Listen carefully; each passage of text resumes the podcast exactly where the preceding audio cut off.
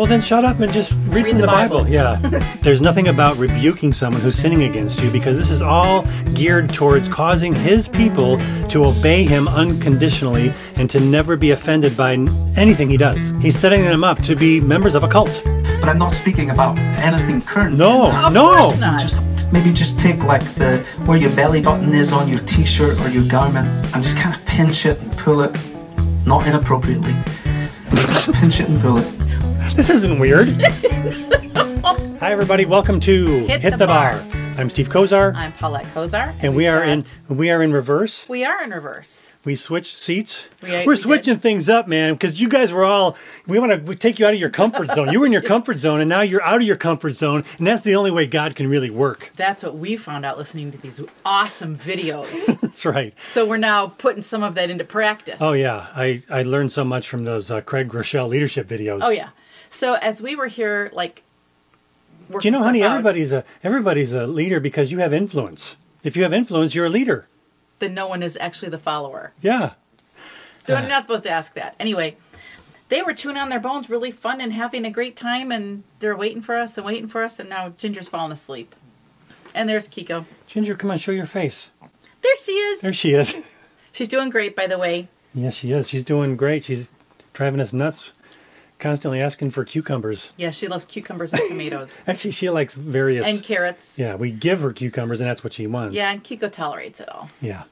So what we do here on Hit the Bar is we play a sermon or sermons or something along those lines, and then we hit the space bar to stop the thing, and then we talk about what was being said, and we try to critically analyze: Right. is this is this actually biblical? Is this a good idea, or is he kind of making you go along with his ideas first and foremost, and then using the Bible in the process to make it sound like it's biblical when it's really not? Well. Well, we've got one for you. We- We've got one for you. This is Senior Pastor Alan Scott from what used to be the flagship Vineyard Church in Anaheim, California. What does flagship mean? it means it's the flag of the ship. I don't know actually. It means it's the it's the main one. It, it's it was the one that was first started with Wimber, Yep, right? Yep. So that's the history of it in a nutshell. Alan Scott came from Northern Ireland. He had a church there for I believe about 15 years. Uh, if you notice all the CDs, these are from uh, the band Iona, whose lead singer and songwriter was Joanne Hogg. This is her CD. We're going to get on the phone with her because she went to his church. Right, for years she sat under his teaching, and she had a lot to share with us on why she was deceived for so many years. And I, I think this is going to be a little bit different show. Yep, we, not- we're not- always different. Well, we're reversed for one thing. No, but I mean, um, we don't necessarily want this to be all about him, although Right. it will be about him. But what he's doing is what they all do. Right. They all do the same thing. Some do it sneakier than others. He's very sneaky. right, and some are more slick, and some are very obvious. This guy, He's slick, slicker, slicker than the hair on a frog's back. Slippier, slipperier than a snake in a water hole. I don't know. So, that was good. Yeah, that was good. That was impromptu. Thank you. And we also want to give a shout out to all of our campuses all over the world. Hey, we're so excited to have you on today's program, especially all of our friends in Northern Ireland. Hey, always after me, Lucky Charms. He just does that, and has been ever since we were kids. So it's just something he does. That's right. That, The that- Lucky Charms thing. that's actually- shout out to all the campuses. That's kind of my uh, my '70s disc jockey voice combined with my mega pastor voice. It's and your childlike Lucky Charms. always after me, Lucky Charms. So anyway, no, So, yeah. today's not a laughing matter. It's really this is actually very serious. it's very serious, and it's it's um it's very painful. Um, You're going to want to get your snacks ready for Yes. this because this is going to be a long one. You're going to have to slog it out if you're serious about yeah, about slogging is all where it's at today. This is where we take all the things that the experts tell you what to do on YouTube and we flip them on their heads and we do the opposite. we throw them out the window. We throw them out the window That's right. because we're getting you out of your comfort zone. Yeah. So so so, how long has he been a pastor then in Anaheim? Do you know? It's only been a few years. Only a few years. Okay, just saying a few years was way too vague, so here's an actual report. They were the pastors of that church in Ireland from 1989 to 2017, and then they came to California in 2017 And shortly thereafter, in the year 2017, they started pastoring the Vineyard Anaheim. And it was last year, in the year 2022, that they split from the Vineyard and shocked a lot of people within the Vineyard organization. I will put links to all of this information in the description of the video you're watching now. He took over the church. The Vineyard said, we got this great new guy. And great opportunity for you to come because whoever it was retired, right? and and he's in the process of destroying that church and turning it into his own personality cult. Yeah. or just a good old fashioned cult. cult, Right. and and it's the the thing about a, a, a really really good cult type person is that they don't appear that way.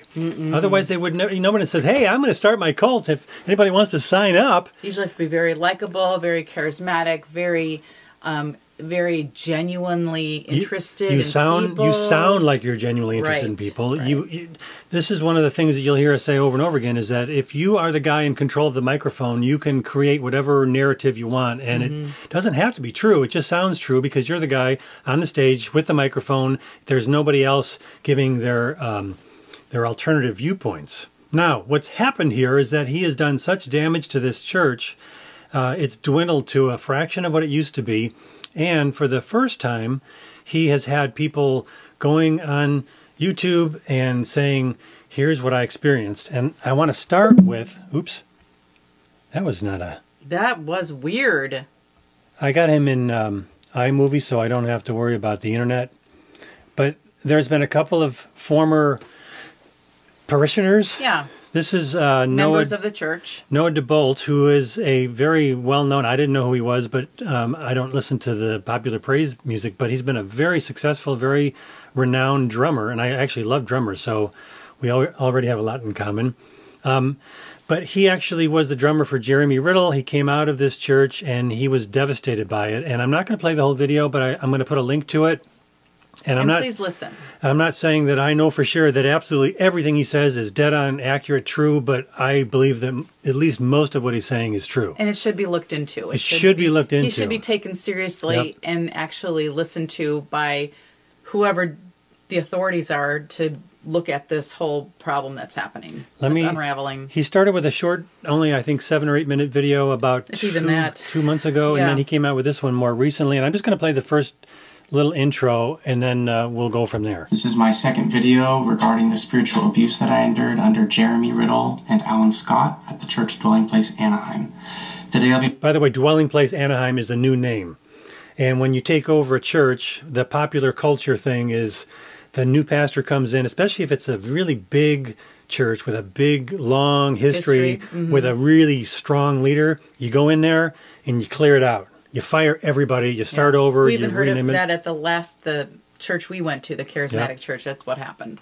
Pink This- slips were flying. This is That's what they said. Even this is not a this is not a, a, a biblical practice. This is so dumb. Anyway, be presenting to you audio recordings from different staff meetings that I think help highlight one, the crushing atmosphere that exists at this church, two, the systemic pattern of spiritual abuse that they employ, and three, how this plays out in real time with real people. And that's where I'll share a little bit of my story as well as all of the necessary receipts um, because it really shows how Jeremy ran me through this system of spiritual abuse. If you don't know me, my name is Noah, and I was Jeremy Riddle's drummer for a while, as he is a well known worship leader around the world, and he was also my worship pastor at Dwelling Place Anaheim. Alan Scott is the senior pastor of Dwelling Place Anaheim and the former founding pastor of Causeway Coast Vineyard in Northern Ireland, where recently his former church and denomination hired Trusted HR to launch a third party investigation into his nearly two decades at the church. Following an initial round of interviews, Trusted HR have identified themes and repeated patterns of behavior, including examples of manipulation, inappropriate comments, narcissistic behavior, and certain occurrences of public shaming and spiritual abuse. The allegations primarily relate to Alan Scott and have been put to him, but he did not respond. Now, if my intentions in my first video weren't clear enough, I would like to help clarify that. First of all, I am wanting to raise the alarm regarding Jeremy Riddle and Alan Scott. These guys are powerful and they have influence and connections over a tremendous amount of Christians and Christian leaders.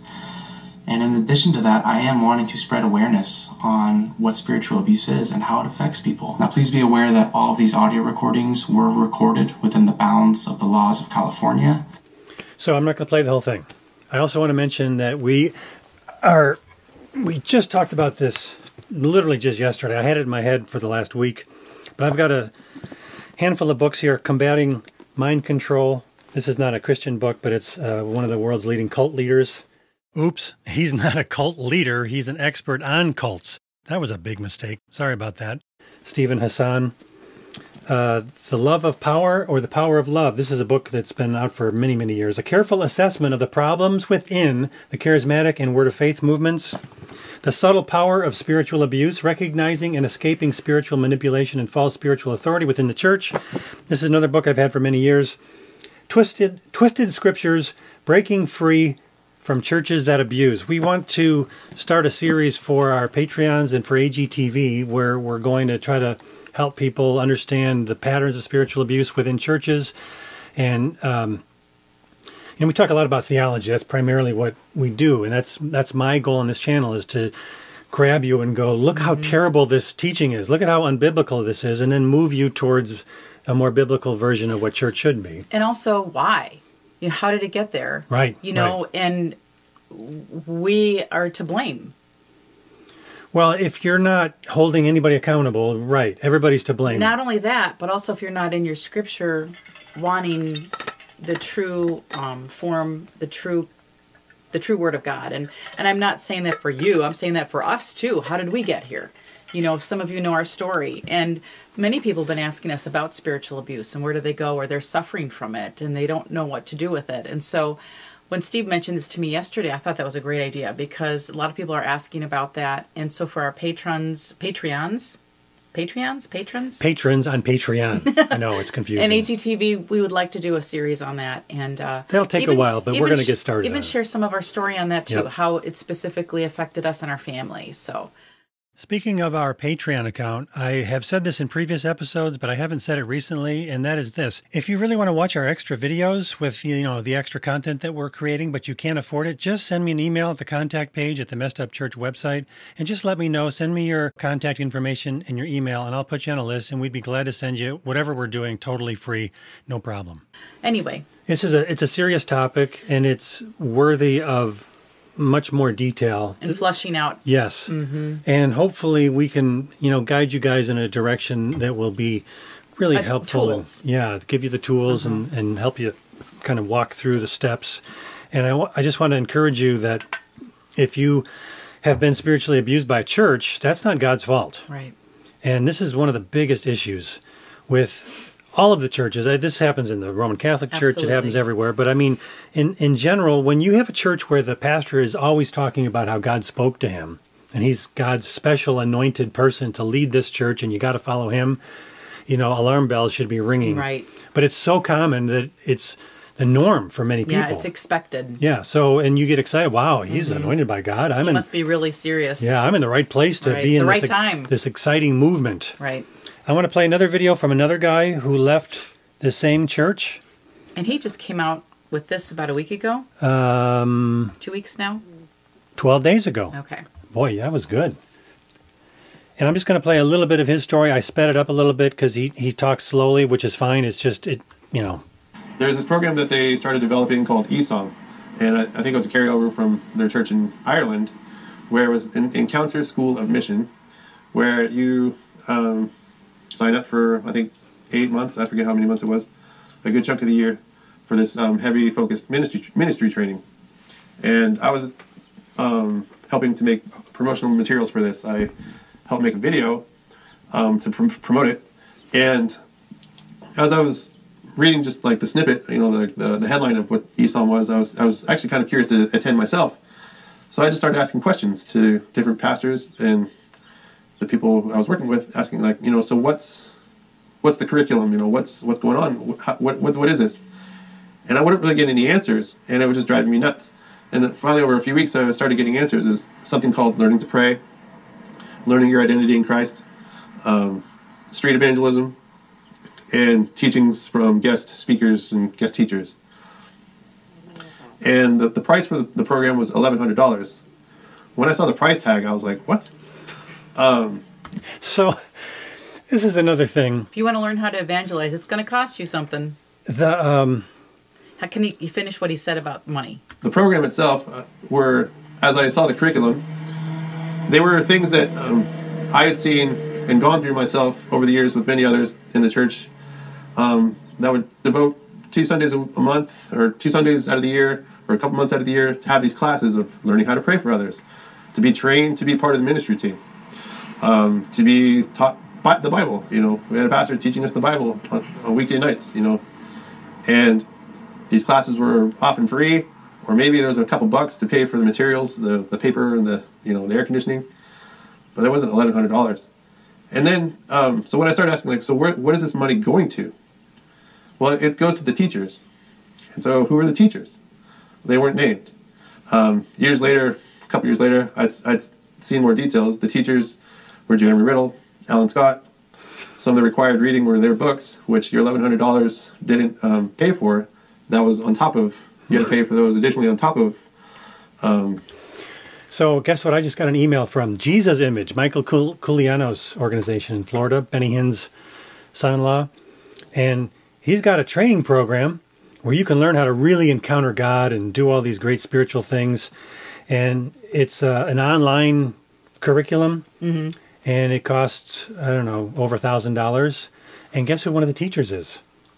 Jeremy Riddle. Really? Yeah. Wow. So he's just selling stuff to anybody who'll buy it. And So, so this gentleman, um, Steve will put a link in also with for his YouTube um, video, and he he tells his story, explains who he is, and how very much involved he was in this church for many many years. And this is his home church. These people are his family, and for him to come out and to bring these things were not was not at all something very easy or something that he wanted to do, but he felt convicted that these this information needed to come out and uh, let me just play a little segment here near the uh, near the end, if I remember right. like that because you know I was I, I was raised in the vineyard to you know be, be devoted to one another you know as the bible teaches jesus teaches you know be devoted to one another love one another and that means to work at differences but i just got to the point where um, I, I couldn't handle it anymore and finally one sunday night the last one of the last sunday nights i was there if not i think it was the last sunday alan gave this again this like nebulous message about you know he was talking to somebody but he would never say where this message was coming from or what inspired it. And he just started laying heavy about, you know, he's the one that God called to Vineyard Anaheim to serve it or to to be in charge essentially, to be the pastor. He was the one called by God. And if you can't handle the way he's doing things, the door's over there. I got up and I left. I walked out um, so angry and so like, is this what we've become? Like, how cheap has the church become because of something like this? Like, to turn a place where it's known for come and be loved to if you don't like how I'm pastoring, if you can't handle whatever he's talking about, the door's over there. And anyway, He starts by saying how, um, oh, what was it? Uh, I just lost my train of thought. That's okay. I'll put the link there. This is uh, this is 36 minutes. Now, the thing you're going to see is uh, it's specifically Noah DeBolt's the the drummer guy. pull it up. the first one we showed, he put up that video and he already had a pretty big audience on his YouTube channel because he was a well known drummer. He actually has a real interest in supporting drummers and teaching drummers and encouraging drummers. And that's what got him in trouble with Alan Scott. right. They didn't like that. They didn't want him to just He had to be, Be devoted helpful. to Alan Scott and his Right. vision, right. which was all about revival. And revival is a code word for Alan Scott. Yes, pretty much. I want you to see something. This may not. This may not mean anything, but I It's a find good this. thing. And Notice something about this footage. This is a church with a big budget, you know, the world's best equipment, I'm sure, for cameras, and yet it's incredibly dark, and there's one spotlight shining on, on who? Him. Him. It's so irritating that I actually put it in iMovie, partly because I wanted to be able to There. brighten it up so it wasn't so dark. You're hogging that place here. But another thing that you'll notice is when I lighten it up, you can see, let me get to, um, here we go, where's that audience? They don't show this real often. Mm-hmm. Let me get there and I have to turn it down right away. I can tell it's too loud. Back here is where he's looking at. These they put up these curtains to hide the fact, sort of, that, that the balcony is not filled. Yeah, that's not even the balcony. That's just No. that's just the main auditorium. Yeah, that's true. This church, I don't know what it used to hold, but it looks like a couple thousand. yeah. Here's a picture of what it looked like when it was full in its heyday. You can see that the seats continue to go farther and farther back, and thousands of people were there initially. Yeah. Now it's got, I think, maybe three, four hundred people. And what you're taught when you're inside of a cult like organization is that you got to just trust your leader no matter what's happening. And if it's dwindling and he tells you that's what God wants and that's okay and here's why. the you- real Christians are staying. Yes. The real devoted ones who are ready for God's plan. The Yeah. ones who really mean business. They're the ones staying. There's so many um, th- thought stopping devices. Right. We were in Amway and we saw all of this stuff. Yes, we did. in in almost exactly the the same Format. format or the same uh, same usage. You know, it was a it wasn't a church, but other than that, they were doing the same stuff. We're not going to play the whole thing because it's 47 minutes. It goes on forever, so I might skip around just a little bit. Let's guys, get- happy Memorial Weekend. And um, so yeah, he came out with this sermon right after Noah's video went public. Okay. So this is what you do when you're the guy with the mic. You get to create the narrative of who the bad guys are without naming them because that's too obvious. So you talk about things in a vague. But everybody knows that the drummer left. right. You know, I mean, because he's well known in the congregation and throughout. So, anyway, it's kind of curious. what a joy, what an honour. We do love you. We're so thankful for you. I'm spotting my twin up the back with the same jacket and all. It's just, we- we're just so grateful to you. Thank you so much Dressing for like your him. kindness to us, for your prayers, for us. Um, Kathryn has arrived. home. I'm a happy man. I'm a happy man. Uh, we, we're going to dig into scripture in a moment, and uh, I think we No, have you're not. before us a, a few significant weeks in terms of what the Father might do in our lives, in our hearts, in our community here, in the gift that He would choose to make us to our wider city. And if you are a guest here, we are stepping into the story of God for the sake of the city. It's our joy to do that.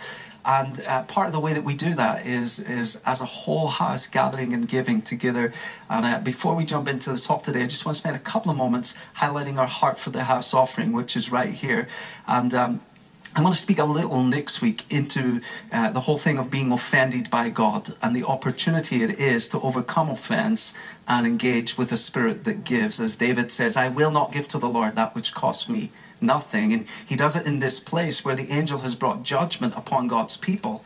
And God says, It's this place that I'm going to build my temple. I'm going to put my house right in this place. And David has to overcome the offense of 70,000 lost lives and yet still makes this statement I will not give to God that which costs me nothing. So we're going to look at that a little together next week. But I do want to highlight just some of the areas that we are looking to see established here in the house. One is a rising generation. If I'm not mistaken, scripture would call it come to repentance. And the reason why judgment was was placed and people died was because of the sin and the disobedience. And God that's how God correct corrected I don't. that. I don't know what story he's referring to. I don't know either, Yeah. but I'm just saying that usually it's not, you know, right. it's it's usually a judgment and then you repent Yes. because of what you did or you're you know This whole thing is about if you're being offended and the, the gigantic error he makes, and it's not an error, it's intentional. There's a, a way to use the word offense or being offended that's uh, referring to when you're told something that's true and you reject it, you're offended by the truth. Mm-hmm. That's a sin on your part. right. The Pharisees were very, very guilty of this when they rejected Jesus as the Messiah. They, they uh, sometimes you could, uh, you would see the term they were offended by what he said. Well, there's another completely different situation where somebody rips you off, somebody stabs you in the back, somebody lies about you, somebody mistreats you, somebody abuses you, and they are in that instance offending you. Well, you have a right to be offended. That's legitimate thing to be offended about. You've been sinned against. Right. But he makes no distinction. Right. So whether you're the one doing the sinning or somebody sinning against you, it's all the same in this. And he's Really saying that God sermon. is offending them. Yes. What he really is is I mean, let's let's just look at that after what you how you just described the two offenses, God does not play in a part of God doesn't offend us. Right. Unless you're talking about instances where God tells us the truth. right. It's not like God is It's lying still to us. Right. It's still Yeah. our sin. Yeah. And it's not like he's coming out and doing something bad to us. He's actually, you could say, chastising us. Yeah. And what this guy does is he abuses people. Right. He's he mean uses- to people. Yes. He says, "There's the door." Right. If you don't like what I'm doing, well, too bad. I'm I'm the representative of. God. I'm in Right. charge. And so if you're offended by me, I don't care. I'm in, I'm on the side with God. Yeah. We are offending you. Yeah, me and God are offending you. So Right. there's the door. You have it all in your little booklet. If you didn't get one, would you just wave at me? I think there's some here. Um, but Rising Generations, our nursing mothers room uh, is expanding, and truthfully, we need it to expand a little bit more. You guys are, are take carry the fire of His presence, and uh, we were made as believers. We were made to carry the fire of His presence. okay, we were made to carry the fire of his I'm already presence. digging into my chocolate. Sorry. What does that actually mean? I, you got a verse for that? We were meant as believers to carry the fire of his presence. I mean, it sounds like a really bad worship song, but that's mm-hmm. about it. It doesn't sound like mm-hmm. something in the Bible. And if you have to go on and explain it in great detail, well, it's not a very useful idea. It it it just and this this is what he does, and you've heard me say this over and over again. Guys like this, they make an assertion. They're saying something as if it were just fact. It's just true. It's I'm saying this thing and it's true and you just got to believe me. And then they'll later on they'll pull out some Bible verse which isn't actually proving his point at all, but he just makes it sound like he, mm-hmm. he's doing that. As I'm thinking, I wonder if he's referring to Acts with the tongues of fires and how on all of the disciples and how God's presence was there and it was they spoke in tongues and it was the fire of God. That's the only thing I can think of. Which He is won't tell us which is well uh, what okay, he's talking about. Who actually has that fire anymore? It only happened that one time. Well, that's because you're not looking for it. But sadly, when that fire isn't there, what instead takes its place, because we've got this fireplace in our hearts, Oh, that's right. what actually takes its place Offense. is a fire of offense. So if you don't have the fire of his presence in your heart, that fireplace in your heart that doesn't exist in the Bible, he just made it up. Yeah. It will now it's a it's a void. So if you are offended by what this man does, this is the unwritten thing he's saying or unsaid thing he's saying. That's because you have offense in your heart because you don't have the presence of God in your heart. So you better get the presence of God back and then you won't be offended by me anymore. And because we were built for fire, there will be a fire burning. It may be the f- Because we were built for fire. who said that? No scripture. I, on I want to take Chris's little thing I keep using. What text says that? I want to yeah. insert that every What text says that? three sentences. Mm-hmm. fire of his presence, or it might just be the fire of what someone did to us, or said to us, or spoke about us, or spoke about someone we love, or somebody we knew, or anything just cut us off in the freeway. I mean, it can be. Haven't you found like? Haven't you found secondhand offense just to be deeply contagious? Like I can know about, I can know nothing about something, and then I see a news thing, and I'm like really offended for somebody in Albuquerque that I've never met, and I'm like, I'm raging and all that, and that fire is there. And what I want to do over the next number of weeks, I really do believe this is going to be hugely significant for our house because it's so deeply important. But this is going to be deep heart surgery. And uh, this is for mature audiences only. This is So he's telling them right off the bat. It's just like an Amway. This is for the serious people. Yeah. These are for the people that want to be millionaires. If you want to be millionaires, there's, There's the, door. And of course, nobody becomes millionaires except the guy who's already a millionaire, saying that he's going to teach you how to be a millionaire. Right. is 18 plus stuff, right? This is God help us grow up before we grow old. Yeah, you can hear even hear the crowd going, Right. "Yeah, we're with you. We're the mature ones." We'll stick it out. Yeah, Stuff, right? go ahead, kick sand in our face. We don't we don't care. Try the other face. The, the one thing, the one prayer that we have is God, remove from me now that which will not help me then. Remove Yeah. from me today that which will not help me when I stand before you on that day. And Remember that guy said that. He, well, I don't know. if Did I play that part where he's yes. He said you that. don't know who he's talking to. Well, he said that part, but he says in the that's what I think I was going to find. Um, he- the first thing he did when he came to this church was say, "I believe that this church has been offending the Holy Spirit for the last Oh, 20 yeah. years." Yep, that's what he said. So that was back in 2018, 2019. So now he's got almost a, fra- just a fraction of the people. And now he's got a book.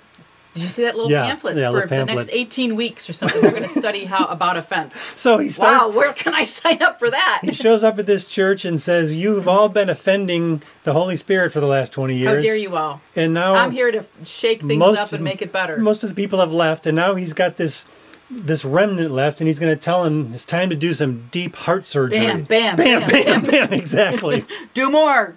And so we're going to move towards that. If you have a Bible with you, we're getting back to Mark's Gospel. Mark chapter 6 is where we're going to be. Yeah, I'm, I'm super happy. I've been waiting to do this. Uh, No, Mark haven't. 6. And uh, we're going to pray. It's not we'll in jump in together. Father, thank you for your grace. We love you. Holy Spirit, we're so thankful for you. What a gift you are.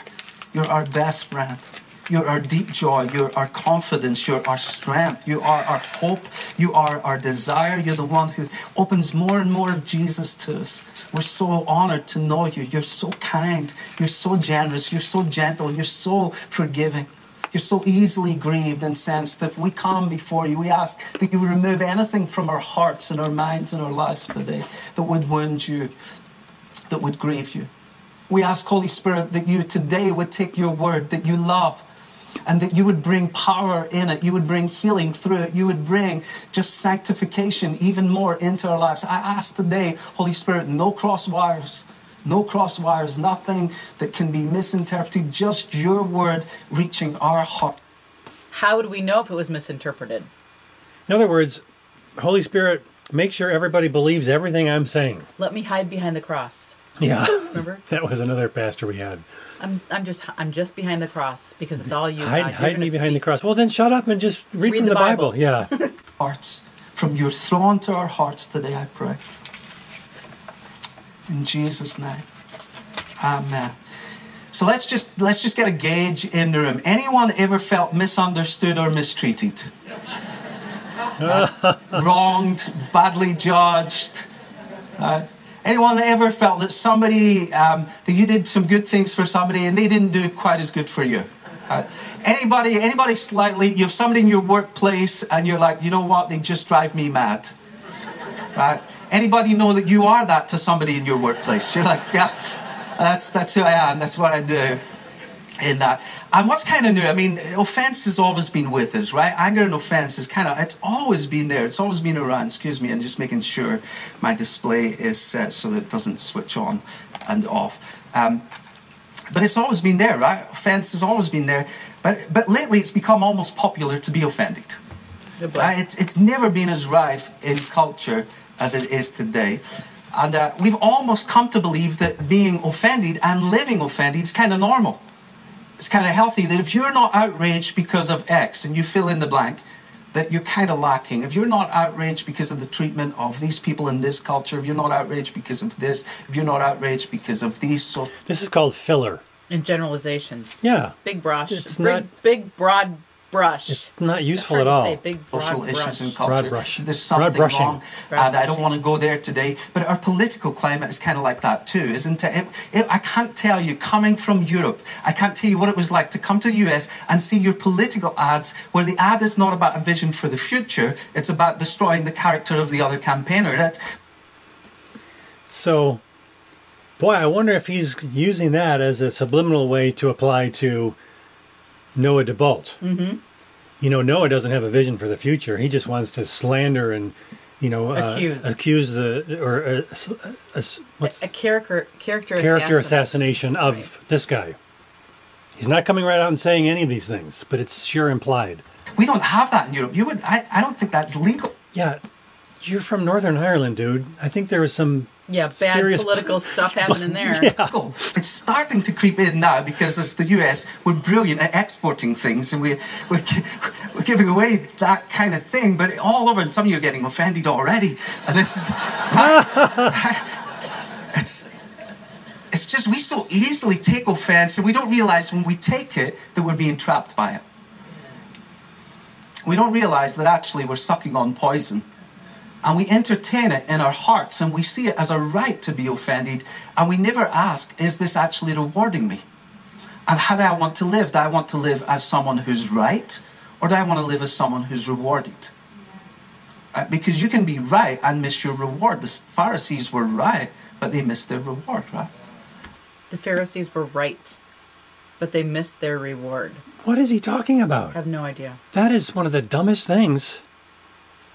I've already listened to this once. I yeah, I'm just going to keep going. We want to be the kind of people who live not from a posture of needing to be right, but who don't miss the reward of satisfying his heart, of ministering to his presence.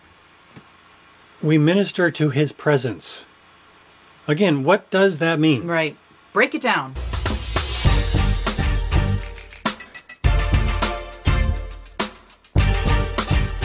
I have no idea. I, I, ju- it's just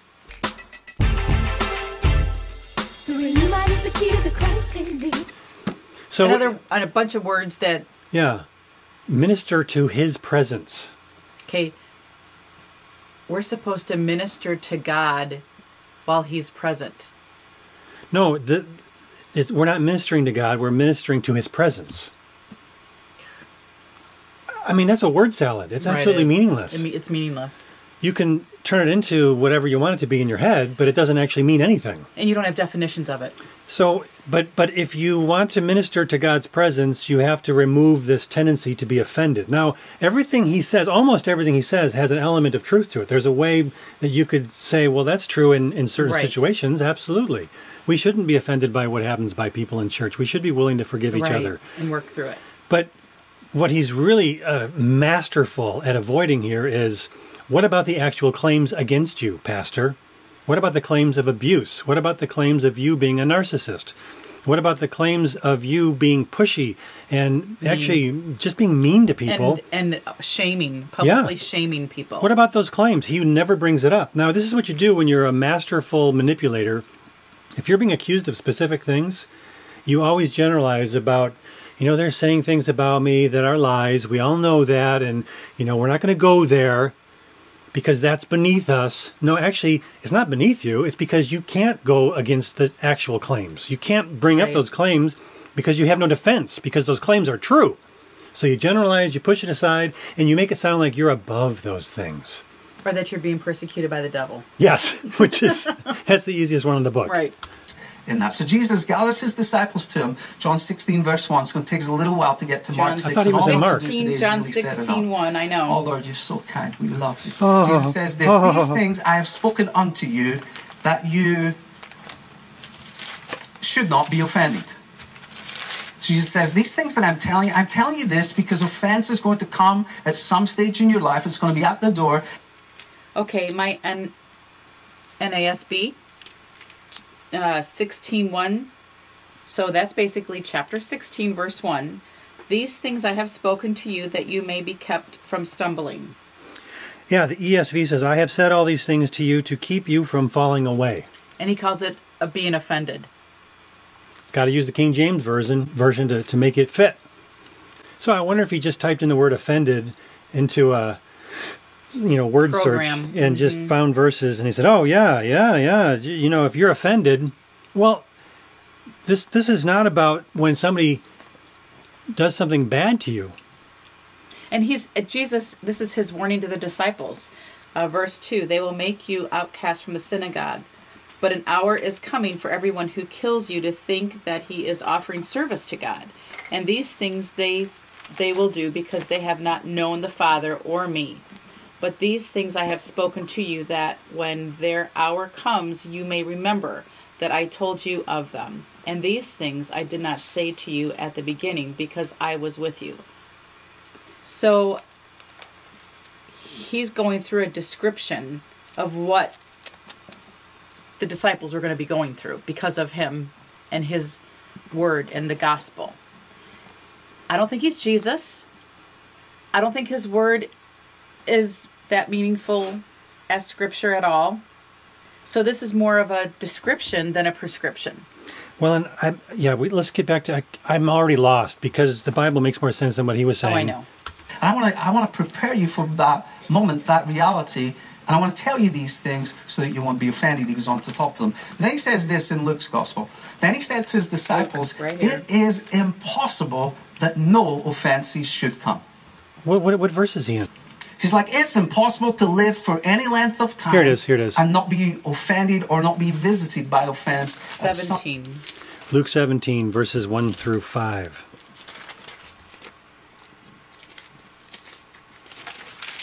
And Jesus said to his disciples, It is inevitable that stumbling blocks should come, but woe to him through whom they come. It would be better for them if a millstone were hung around his neck and he were thrown into the sea than he should cause one of these little ones to stumble. Okay, hold on. What was your word? Temptations? No. Stumbling? What was the first? Stumbling is inevitable that stumbling blocks should come, but woe to him through who they come. Mine uh, ESV says, Temptations to sin are sure to come. And then it's got a little footnote um, that says stumbling, stumbling blocks. So he has to use the New King James so that he can get the word offenses in there. Yeah. But again, what is this about? It's about stumbling blocks or temptations to sin. Yeah. This isn't relating to what he's saying at all. Right. Nothing at all. And so, verse 3 Be on your guard. If your brother sins, rebuke him. And if he repents, forgive him. And if he sins against you seven times a day and returns to you seven times, saying, I repent, forgive him. If your brother sins, rebuke him, and if he repents, forgive him. Right. That's kind of the normal balance. That's right. If somebody's, you know, pounding you in the face, you don't say, "Oh, that's okay. I Right. like it when you pound me in the face." Right. No, you rebuke him and say, "Stop pounding me in the face." right. And then he says, "I'm sorry. I I realized I was pounding you in the face, and now I." I, I ask for your forgiveness, and of course you say, "I forgive you." Right. And thanks for stopping. It feels much better. That's what that's the he's ignoring everything about you saying stop sinning against me. Yeah. There's nothing about rebuking someone who's sinning against you because this is all geared towards causing his people to obey him unconditionally and to never be offended by anything he does. He's setting them up to be members of a cult. some point in our lives, at some point in our journey. So the question is this sooner or later, sooner or later, offenses will come. It might not be in social. So those verses he used to make the point that he was going to make, which is sooner or later offenses will come, mm-hmm. which is not the point that the verses were making. No, Jesus was not making that point. He was not making those points, but he mm-hmm. just twisted the Bible, God's mm-hmm. word, dear Christian. If you trust God's word and treasure God's word, this man just proved himself to be a terrible pastor. At best, he's He's a false teacher. he's genuinely mistaken at best. Genuine. Yeah. That's the best possible construct. He's like, "Oh, I I'm sorry. I made a mistake. I took God's word and made it say something that it obviously isn't saying." And we just did this ourselves in a matter of minutes. It wasn't hard. We just looked at the verses. In context. Yeah, I mean, we just used a different version even. Wow.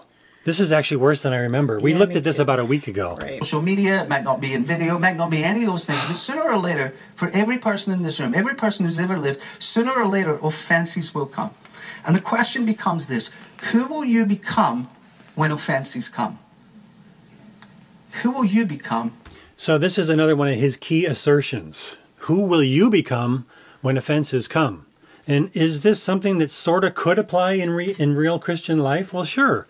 You know, we do need to learn how to forgive each other. Absolutely. We just had a lesson on that in our church. An excellent Yeah. church service mm-hmm. today Yeah. about forgiveness. And well, that about, was it was the Sunday school Oh, class that's right. It was our Sunday school class Yeah. afterwards. And- on the Lord's Prayer. Forgive us our trespasses as we forgive those who trespass against us. What does that mean? Yep. And and and it's a two-way thing. It is. You know, obviously we don't want to sin against our brothers. We want to we want to be aware of that. And That's where the law steps in and says, "Hey, you're guilty." Right. And it And- takes two. Yep. And and the the gospel steps in and says, "Now that you've realized your sin and you've been, you know, you've been convicted by the law, the gospel is there to say, that's why Jesus died on the cross to to pay for your sins, all of your sins, even the sin of that thing you just did." Right.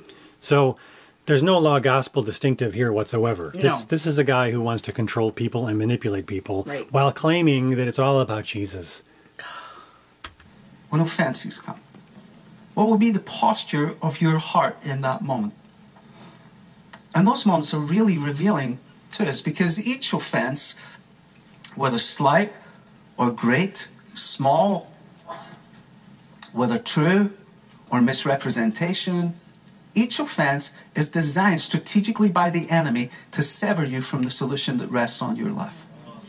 That sounds like a thing he wrote down and memorized. Oh yeah.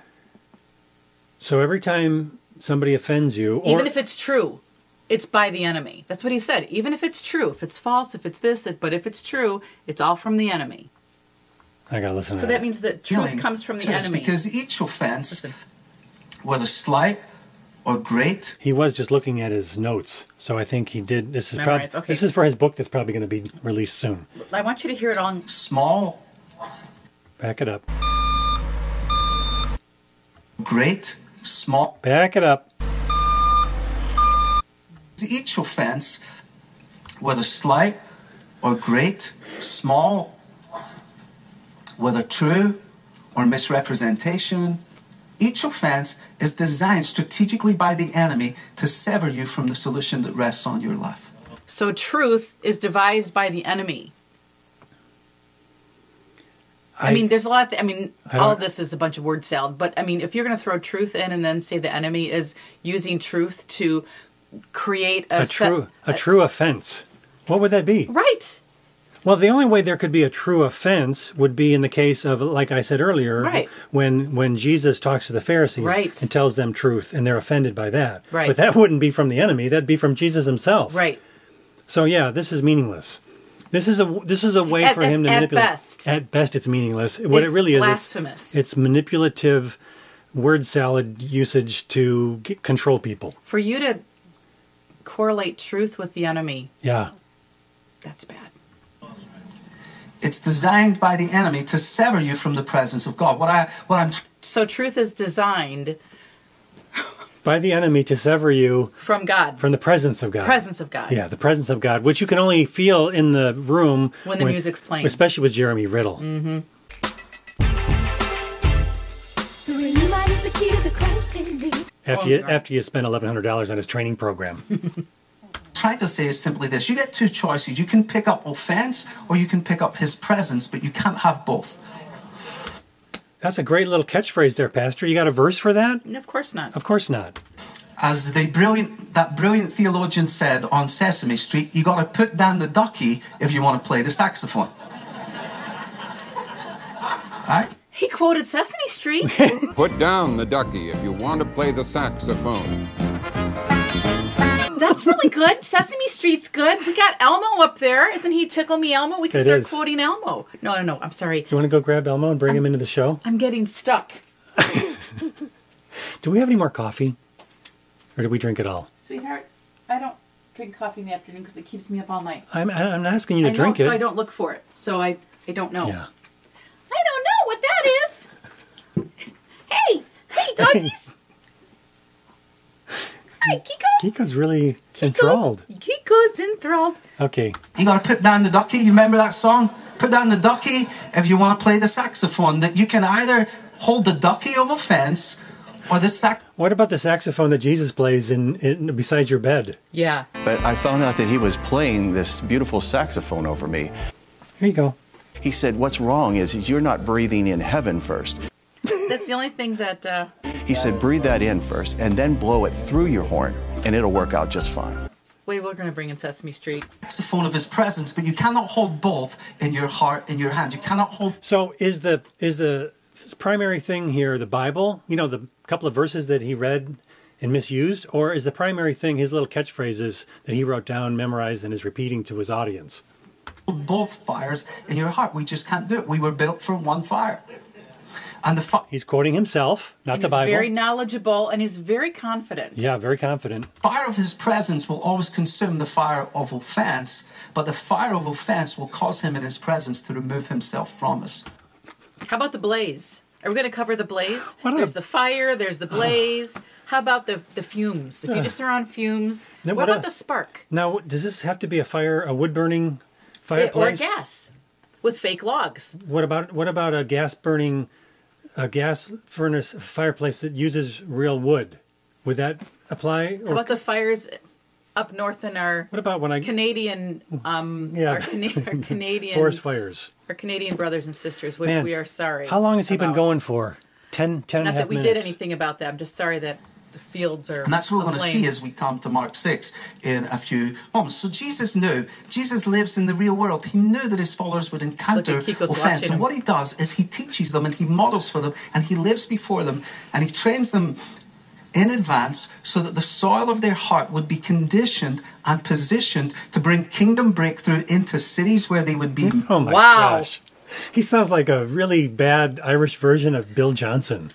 I mean, exactly like Bill Johnson. I Yeah. didn't notice it before because he talks faster. He needs to learn how to do the long pause and then pauses so stand people there can really think. so people can go, wow. He really means it. mistreated, excluded, and persecuted. And everything he does, everything he models, is helping them understand this culture around you is hostile. I want you to become the kind of people who release the kingdom into cities, even with that culture around you. Yeah, that's Bill Johnson to a T. Yeah. Release the culture. Culture is actually the word where we get the other word cult. It has the same root word. And uh, the use of culture by people like this, by Bethel, it is what cult leaders do. The only difference is they have a facade of Christianity. And they do say things that are true every once in a while. So it tricks people.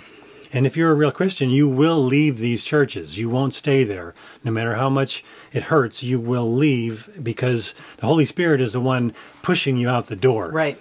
The, the Holy Spirit is not keeping you in these churches. So He's trying are- to get you to, out of these churches. If you are offended by what he is saying, that is good. That's a good thing. It's exactly. a good thing because point. it is false and it's not true. yeah, and he's Twisting scripture, he's manipulating it. and he's this whole thing is a giant thought control thing. Yeah. A thought stopping experiment. It's a psyop, which is what the military term for Oh, wow. psychological operation. You Yeah. you get people to think a certain way and then you can control them. And So I don't want out you of the being way. angry at the culture and everything that they say. But what I want, Jesus is saying, what I want is for you to go into a city, and when you enter the city, let your peace come upon it. Not your offense, but your peace. And he says, and if they don't receive you, what does he say? Do that. Is it Dorothy who clicks her shoes? My goodness, we're bringing all the kids' references out today. Right? You just shake off the dust. In other words, you don't carry the offense to the next place. You make sure you deal with the offense there and then. You don't live in pretense as believers. We don't say, oh, nothing has happened, it's all good. We don't live in denial. We don't live in offense, though. Instead, what we're choosing is to live in his presence. So Jesus was really clear in this. And here's the. here- So he's he's really nailing home this point. If you are offended, you're living in offense. And you don't have the ability for God's presence to be a part of your life. Whatever Right. whether- whatever that even means. You can't means. have both. You can't have both. Here's the big thing as we set this up over for the next few weeks. Here's the big thing. Um, Jesus has been speaking to us as a host, and he's been saying, Prepare, I'm about to visit. Okay, so this is what a cult leader does. He prepares you for the the specific thing that God's going to do in your specific church that he's not doing in the rest of the world and he's not doing it through his word. He's doing it through the guy, the spokesman. He says we're preparing for his visit. Um, Mhm. excuse me, where two or three are gathered in his names, there he is. There That- his presence is. Oh yeah, let's just quote the Bible. right. Even even that verse is Yes. about the the instance where his presence is there in the situation where you are holding people accountable in a church. Yes, right. That passage is actually about church discipline. Where two or three are gathered in my name, there I am when you hold people accountable, which is what he's against. I want you to be prepared. But he also spoke in his word, and he said, That's also that whole idea of if you get people expecting something down Yeah. the road, they'll stay longer, as opposed to saying hmm. what's happening today is as good as it gets. Yeah. You go, oh no, it's something We're big. waiting. It's right around the It's right corner. around the corner. Just like breakthrough. just like Amway. Amway. Hey, there's a time coming where the story of God is getting wrapped up. Now, I don't know what you believe as it relates to the story of God. Firstly, let me just say, if you're a guest here today, this story of creation and culture isn't the story of humanity, it's God's story. It's always been His story. The earth is the Lord's and everything in it. Every good story has ups and downs, right? That's the way it's story. But every story must end, and the author determines when the end is. And I don't know where you believe we are in the story, but if you believe that the story is kind of wrapping up and that Jesus is returning, which I know that many of you do, we all believe he is returning. But what I'm saying is, you might believe that's going to happen really soon. You might be like, gosh, it's going to be in the next few years, or you might not believe that, and either's okay. But here's what Jesus said about the time when he does return. He said this. Oh yeah. He says, and, that, and then many will be, oh, let's see if we can get it up here.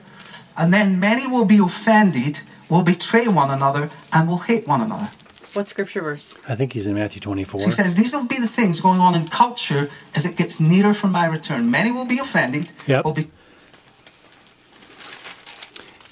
Matthew 24, 10 to 13. He's using the King James Version. I wonder why. Nothing wrong with the King James. It's just that he's using it specifically because I wonder if the word offended isn't in other versions. Do you have it 2410? I do. And at that time, many will fall away and Fall will, away. and will deliver one another up and hate one another. And many false prophets will arise and will mislead many. Huh. really? Number 12.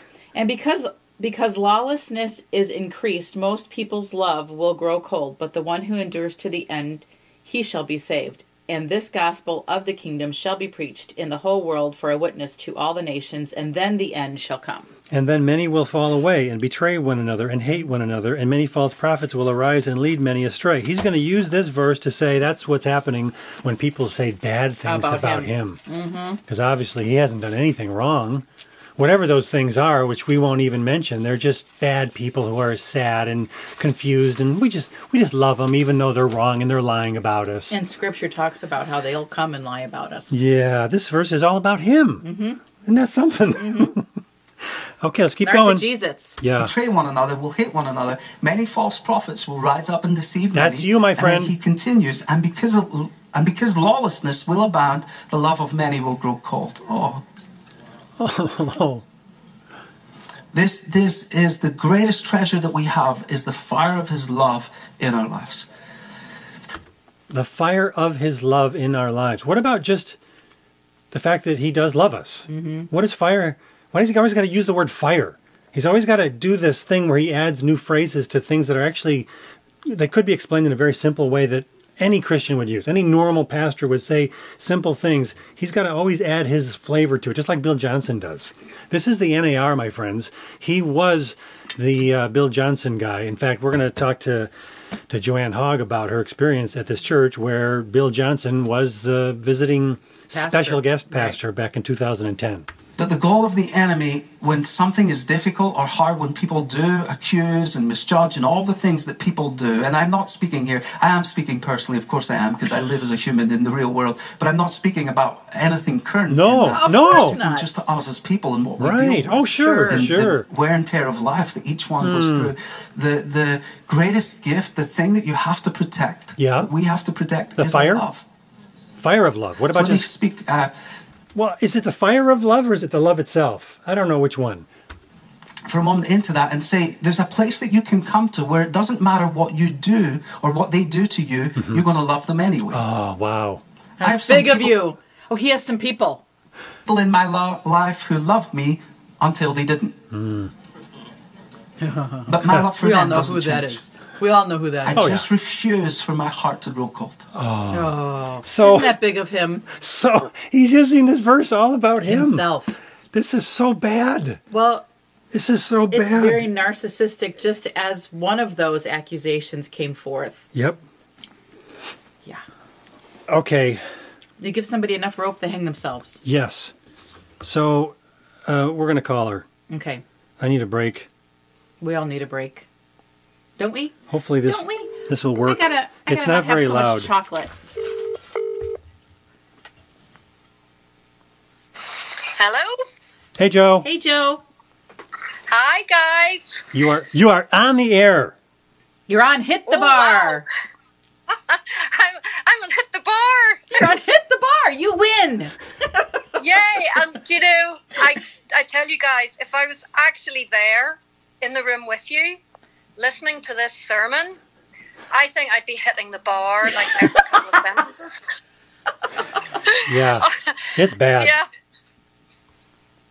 Yeah. It sort of it, it, it brought back quite a lot of memories, um, you know, of different sermons that I I sat under, you know, Alan's teaching uh, for all those years, and uh, and I was just I was remembering, you know, some of the really strange ones, weird ones, at you know, at the time, and uh, uh, how my sons who were like teenagers would be just like looking at each other and looking at me, and uh, and, I, and and then they would just kind of like sit down with their phones because it's just all becoming a bit weird, and they really don't know what's going on, and uh, and I just thought like, yeah, it just hasn't really changed.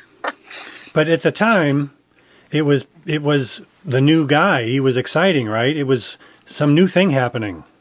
Yeah, I mean, I, I, um, we went as a family to to the church about 2010, and uh, not long after we started to attend, um, Bill Johnson came and spoke at the church, and uh, and I, I remember at that particular service that he was um, affirming Alan as, as having this apostolic mantle. You know, he had an apostolic anointing, and and um, and then Alan was acknowledging um, the apostolic mantle of Bill Johnson, and and that you know he was going to be under that covering. You know, so this kind of idea of covering was um, kind of one of the themes. Yeah. Um, and so, so from that time forward, it was like everything that happened um, in that environment was kind of duplicating Bethel. So, you know, we, I remember um, being introduced to the Seven Mountain Mandate, and you know, among other things, and uh, you know, a lot of emphasis on the supernatural, on the giftings, supernatural giftings, on hosting the presence of God, Mhm. um, creating the atmosphere, um, and and then the um, setting up um, a supernatural school of ministry, like modelled on BSSM. Huh. Um, now in, Nor- in Northern Ireland, you you know it was uh, you couldn't call we couldn't call the um, this particular um, idea we couldn't call it um, a supernatural school of ministry because that would have been just too weird for conservative Christians in Northern Ireland. Um, so they they called it the encounter school because encounter is a kind of a sort of a more general word. Yeah. Doesn't doesn't doesn't sound as spooky as supernatural. So it became the encounter school of mission, and also the use of the word mission was kind of deliberate because mission is a very kind of well known, very familiar word in Christian circles here. You know, you have got mission halls, you've got mission crusades, you have tent missions. So, um, and and a lot of the denominational churches are very mission orientated.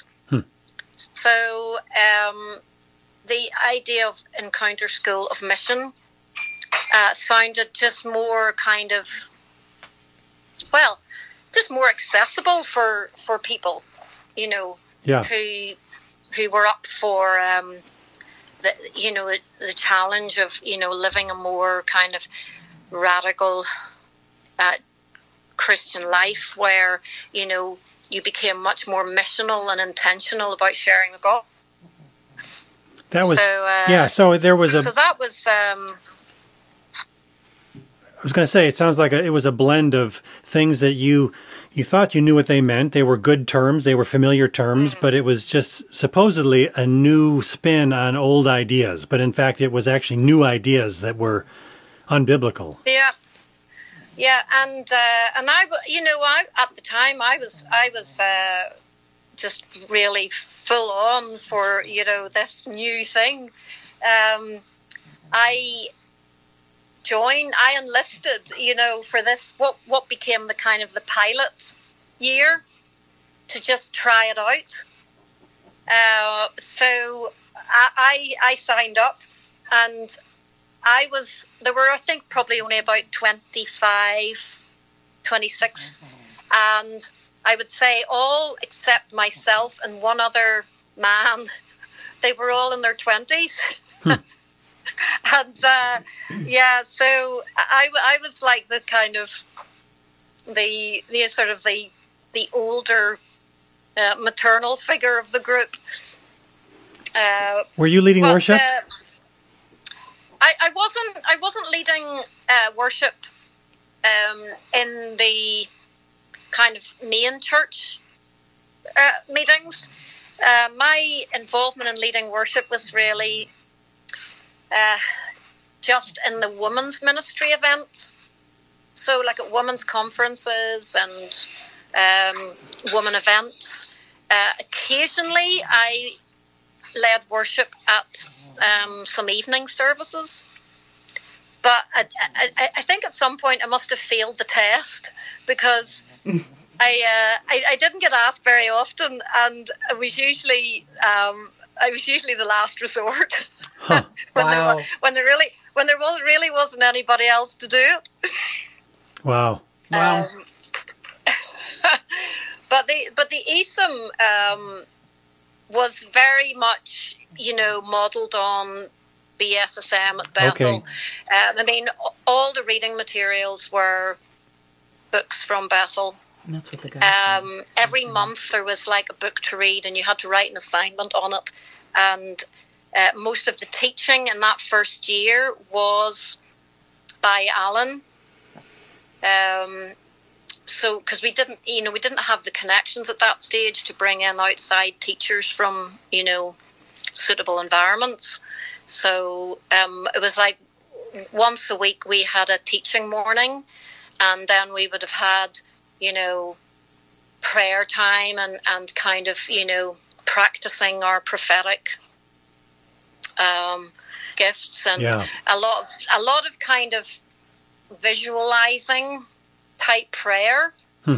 Um, and then also, you know, we we then had a practical day where we had worship time in the morning, and then and then we went out on the streets, a bit like the you know the Bethel students go out into Redding, um, and, And so it- we went out. And annoy people. Yeah, I mean, I I was so I was always so kind of like, oh, I really I feel like I'm ambushing people. you know, like I'm interrupting their day, and you know, I I mean, people here are are kind of pretty friendly, and um, I I never experienced anybody telling me to just go away. Um, you know, my approach was always very sort of friendly and like you know. Um, I, I, usually because I, I noticed they had a physical problem, Mm-hmm. you know. Yeah.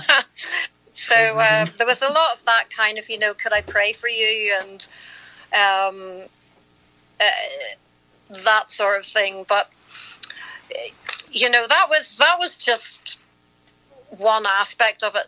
Um, at the church also then began to have what they called a capacity day, which was like a Saturday conference um, that was open to anybody in the church, and uh, they brought some speakers over from the UK mainland uh, to conduct those. We actually had, I remember having capacity days where um, I don't know if you come across um, uh, Robby Dawkins hmm and also um, Wes and Stacey Campbell. Oh boy. They were over. Did she shake her head? Um, uh, no, but the, you know this is a thing. Uh, like in my experience of these uh, um, NAR type environments here in Ireland, I mean I've I've led worship at events that Chuck Pierce came to speak at, um, and uh, it they it's like totally toned down. Hmm. It always was over here Hmm. You know, very like I never saw him wear. I never saw Chuck Pierce wear like a Hawaiian shirt over here. it, it was always a very conservative, um, like Northern Ireland Okay. Presbyterian man's shirt with a sports jacket. Huh. That's the Wow. way he dressed. So when I when I discovered Glory of Zion, um, see in person, I, I was really shocked. Yeah, it's a nut house. Yeah. Um, but but yeah, I mean, back to your your uh, hit the bar. um, I, I don't know where you've got to in, uh, We're at in the sermon. We're at only 14 minutes when he quotes from Matthew 24 because lawlessness will abound the love of many will grow cold and he's he's misused every Bible verse he's read so far. Yeah. I mean, I, I, I've kind of, I, I had noted a few things kind of past that, uh, because I did, I did note that as well. But um, one of the, one of the things that, uh, you know, I, I hear him still doing because he's actually a very talented speaker, and he, he is very creative with his use of language, and he always was. He used to say things in sermons when he was here that you know I would be like, wow, you know, like I almost I had no idea what it really meant, but it's but but it sounded really smart. Like Bill Johnson. Yes, yes, very similar. I mean, and I heard a few. I heard a few things like this. Um, you know, before I even got halfway through this, um, there was one where you know he's he's talking about you know how God's glory is looking for a place to land, Mm-hmm. and I you know and I'm thinking, okay, um, says what scripture? and uh, that you know God is searching for those who are ready for faith to land in their lives, like you know this covenant people idea, and uh, you know and Alan, he sort of does start talking like in the first person, but like you know, God speaking, and uh, you know, this this one he said, you know, will they reject covenant when things get hard, or when they return, will they return to self invention, or to divine intervention? Hmm. And I thought, oh, there it is. There's one of those kind of really cleverly articulated sentences that nobody has any idea, really, you know, what that actually means. In other words, will they take matters into their own hands or will they let God have control? And that's what faithfulness is. So he's, um, and then he takes that into, you know, how you're blessed when people curse you, persecute you, spit at you. And it's kind of like this is all it's it's it's making out offense um, as you know taking offense with somebody it's it's not it's like he's comparing God offending us with people sinning against us. Right, right. And they're You not know, the same. This is, I mean, he goes so he, he- further on. He's like he, when he finally kind of comments on Mark five. You know, he keeps saying, you know, oh Mark five. Well, we'll get into that later. And uh, he then he then takes three miracles, three examples of miracles where Jesus offended the person receiving the miracle. I'm like, okay, first one was the deliverance of the demon possessed man who, um, after he had been delivered and he was in his right mind, and he said to Jesus, Let me come with you. You know, and Jesus said no. Like, this was an example of, you know, this man could, you know, could have just taken offense at that. Like, Jesus doesn't want me sort of thing, you know. And and he, he said it in such a way that everybody was laughing, you know, that it was funny. And and then the other example was the woman who touched the hem of his cloak, Yeah. and you know, the woman, the woman, it was a throng of people. The the woman wasn't. But he he read into it that she was trying to do it secretly because she didn't want anybody to notice her because you know she had this stigmatized condition hmm Um, and that Jesus stopping and drawing attention to her would have been absolutely awful for the woman. It would have been humiliating her Hmm. and embarrassing her, you know, to somehow increase her faith. Man. It's so, it was just so subtle, but just so twisted. And then, you know, he went on to use the example of Jairus' daughter and how, you know, this was like intentional, it was like an intentional um, delay on Jesus' part, you know, to um, Not, not heal him right away. To offend Jairus, to like he could have taken offense that Jesus, you know, didn't come immediately and let his daughter die. But it, it, it was just putting um putting a slant on the whole on those miracles that it's just not there. Right, Right. it's not there, especially You when it comes to the man who was healed.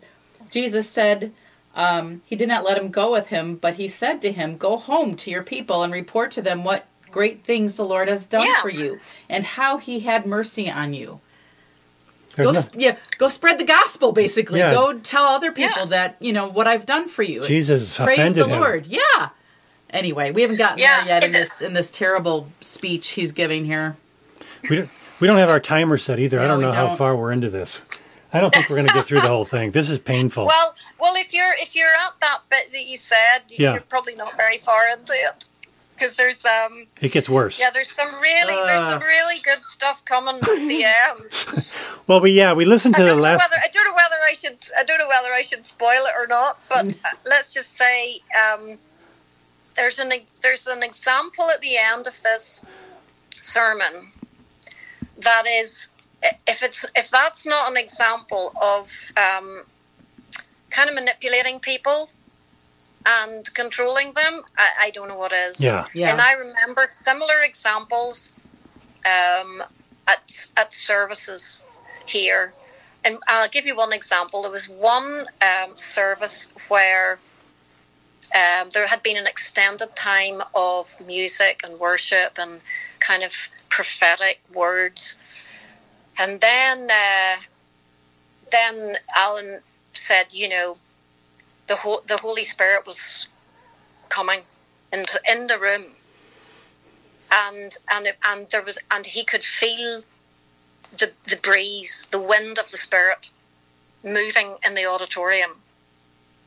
And uh, so, you know, I'm kind of going, "Oh, I don't feel anything. But he's on from the platform.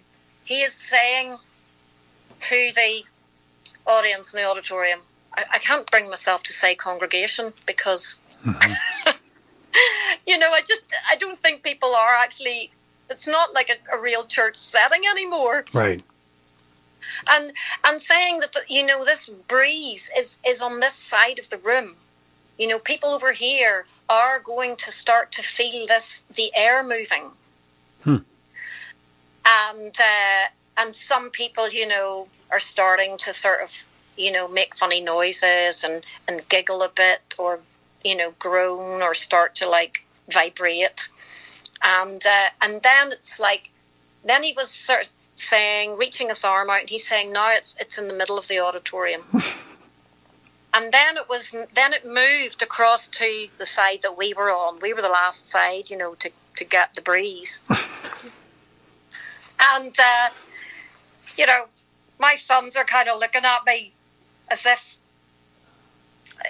what what's going on here? Like, uh, you know, is everybody just really silly?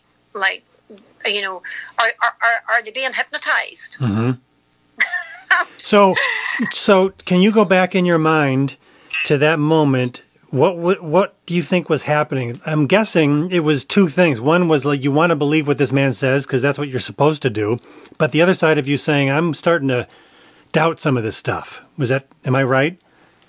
Yeah, I mean, I there, I would have sort of questioned stuff, but then uh, I was, I was kind of you. You were, I was continually hearing like, you know, God is doing a new thing, and actually, this whole concept of offense was part of that Hmm.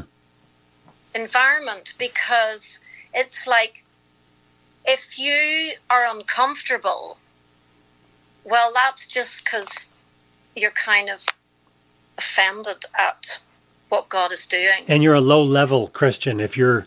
If you know, you're you're you're taking offense, and your offense is what is going to um, inhibit your um, your faith and and the power, you know, the spiritual power that you're going to have in your life.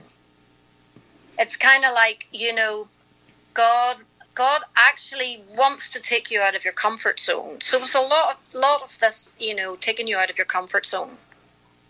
So I'm thinking, okay, but just because I don't understand what's happening here, then you know I want to be open to it. You know, if it's really if it really is God at work, you know, I'm open to that. Right. because I I I didn't um, I didn't have a, a sound enough understanding of you know New Testament Christianity, Right. like Scripture and and what the early church was experiencing. Um, that a you know this whole idea that it's a new thing and this is a new wave of the Holy Spirit, and that's what you know the NAR is kind of that's been the construct. You know, you had the the release of the prophetic, and then you had the wave of the apostolic, and um, I'm not sure. I'm not sure what's next or what order they came in, but you know, everything was like a new wave of something, and and I was like, I wanted to be, I wanted to be on fire for God, um, and and I, you know, but if I kind of questioned stuff, um, I kind of uh, ended up feeling like, um, you know, I actually I was wrong about it, um, and I and I just felt a bit intimidated, hmm um, to be honest, to challenge somebody who was so articulate and so well read Yeah. and knew a lot more Bible than I do. So, okay, um, on that note, what would you say to somebody who's watching this video and is in this movement and maybe thinking about coming out of the movement?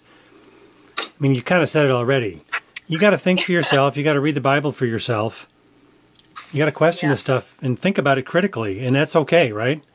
Yeah, I mean, if you know, if if a pastor is um, talking, you know, i- i- is telling you things that are, you know, are are his his idea, his his understanding of what this passage means.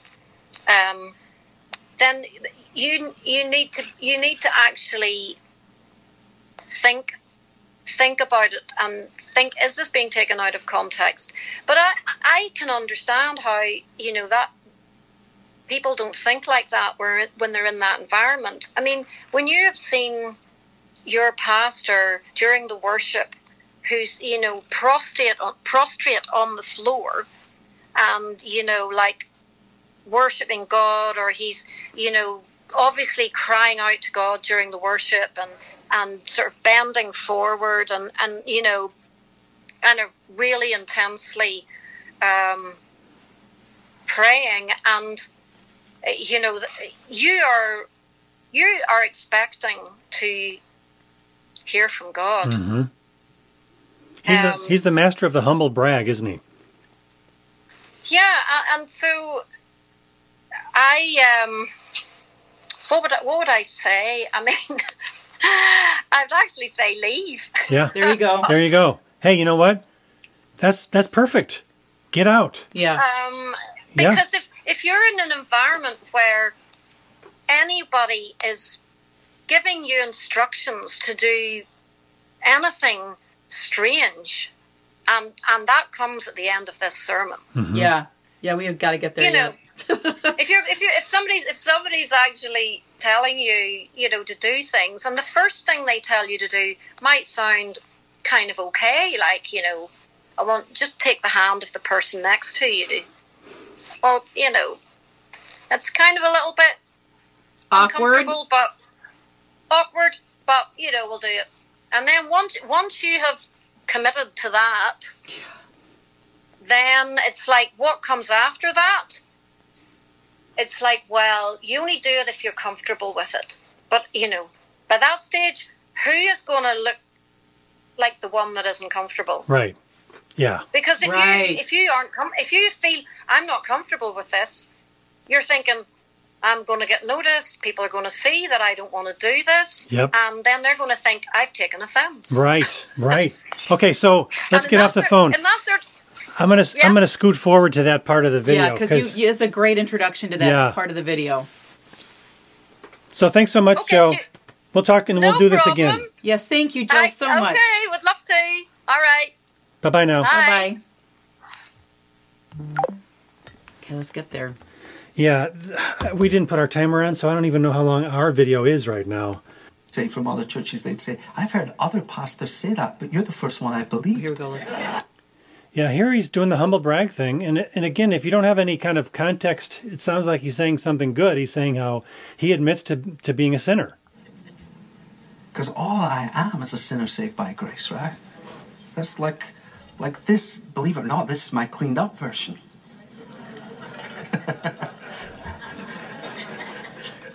In, in Northern Ireland, I, I will close with this because come in, it's become a therapy session. It's not at all what I'm trying to do, people. It's really not, guys. I, I just, uh, it's not at all in my heart to do that. But I felt it was important to, to at least model something. But um, the, To model something. In Northern Ireland, I, I would say, you know, "Hey, I'm a sinner just like you. And people would say from other churches, they'd say, I've heard other pastors say that, but you're the first one I've believed. yeah. Yeah, thank you, I think. Not that All funny. right, go ahead This and is funny stand. at all. Go ahead, Here we stand. go. Stand. You don't have to at home. You can And we sit. love you. We're grateful. We know that it costs you to come. We know that it costs you to give and to engage. Um, They would say that in Amway too. Oh yeah, It costs you something to do this thing, this amazing thing. it's you're right one of around the, the corner. you're one of these very very special people in this very small group, and you've paid a price, and that's that's the way it's got to be. We got to weed out the weak people who aren't committed like you are.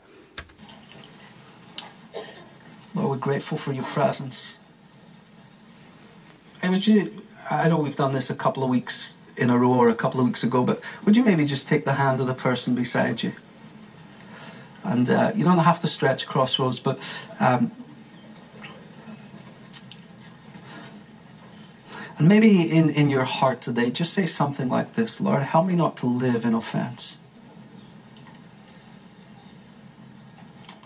Father, we say again today, we were made to carry your presence. Your yoke is easy. Your burden is really light. What an ironic thing to say after all this stuff about you got to be the people that pay the price and you got to be the ones that are willing to, you know, do the difficult things that all the other normal people won't do. And then he says, "Eh, "Your burden is light." No, it's this. This is not a light burden whatsoever. But he just says that, and it's true. So this is what you do when you want to say things that are false. You sandwich them with things that are also Yeah. true. We thank you that it's the burden that the longer we carry it, the lighter it becomes. Such is your grace. Oh Lord, how many are my foes? How many rise against me? How many say of me that you will not deliver him? But you're a shield around me, Lord. You're my glorious one and the lifter of my head. To the Lord I cry aloud, and from your holy hill you answer me, Lord. I lie down and I sleep, and I wake again renewed and sustained and strengthened by your presence. From the Lord deliverance comes. Now, O Lord, I pray today, may your blessing be on all your people. Now, Lord, would you raise up your face over your people? And would you shine upon them to such a degree and to such an extent that when people see them, they would begin to see you. They would begin to notice the distinguishing feature of your characters. May we, may we be truly a dwelling place of your presence. We have not come today for an event or an experience or an encounter. We've come for you. We haven't come for an emotion. We've come for you. Now, Lord, let your I think it's really funny that he slipped in the word encounter. Which is the thing they're always telling you you got to have. And he's saying we didn't come for an encounter. I'm sure if he looked at this, he'd go, "Oh, I wasn't supposed to say that. That's that's a good thing." presence settle over the hearts of your people. What I'd love for you to do then is just let go of the person's hand beside you. Uh, if you feel comfortable doing this, um, maybe just take like the where your belly button is on your t-shirt or your garment, and just kind of pinch it and pull it, not inappropriately. just pinch it and pull it. Won't go there. This isn't weird. Pray something like this: God, here. Not inappropriately. what does that even mean? Nothing's appropriate about what he's doing. Just keep it going. And uh, I break my partnership with offense. I pray I break my partnership with my belly button. Wait a minute, it's coming. I pull it out and then just pull on that. Just pull on it. I pull it out in the name of Jesus. I pull it out in the name of Jesus. I pull it out in the name of Jesus. There is a place where all wrongdoing belongs, and it is at your feet, Jesus. Is it at All wrongdoing involves pulling something out of your belly button. But like Joe said, if you if you are uncomfortable doing that, you're not gonna not do it because everybody sees that you're the one that's uncomfortable, which means Right. then you must be the one that's carrying offense. Yeah. So he just really set the whole stage up for you to do something you don't want to do, which is a controlling thing, Mhm. very manipulative. Yep. your cross? And so I yield the hurt that has been done to. Tell him, I give you the wrongdoing and the wounds. And I nail it to your cross today. It is the place of offense. So the thing that we didn't show here, and I don't have the timestamp, but it's just within the 10 minutes or so of the Yeah. ending of this, where he says, Now you all know that people have said some things online. Mm-hmm. I think I should probably find that, as otherwise it sounds like we're. Right. This and this and this. And God says, What if they knew the truth? What if they knew the truth? Plant some That's not here. wrong. Reveal that to us because even though what people say isn't true, there are other things that are true. And stay. Thank you, Kathryn. Mm. I think it's here. So mm. the other the other side of things that I pray and we pray is God shows where there's things in us that we've done wrong. Reveal that to us because even though what people say isn't true, there are other things that are true. So maybe it is. He, maybe he did already address that. I don't know. Because again, he's saying some things that are true. We, Yeah. we we shouldn't always be offended by what people do against us. And he's saying that there maybe are things that are, are said about us that are true, and and it's wrong, and we got to own up to that. The thing that he's not doing. Right. He's not owning up to any of these accusations. Right. He's not even mentioning what they are. Right.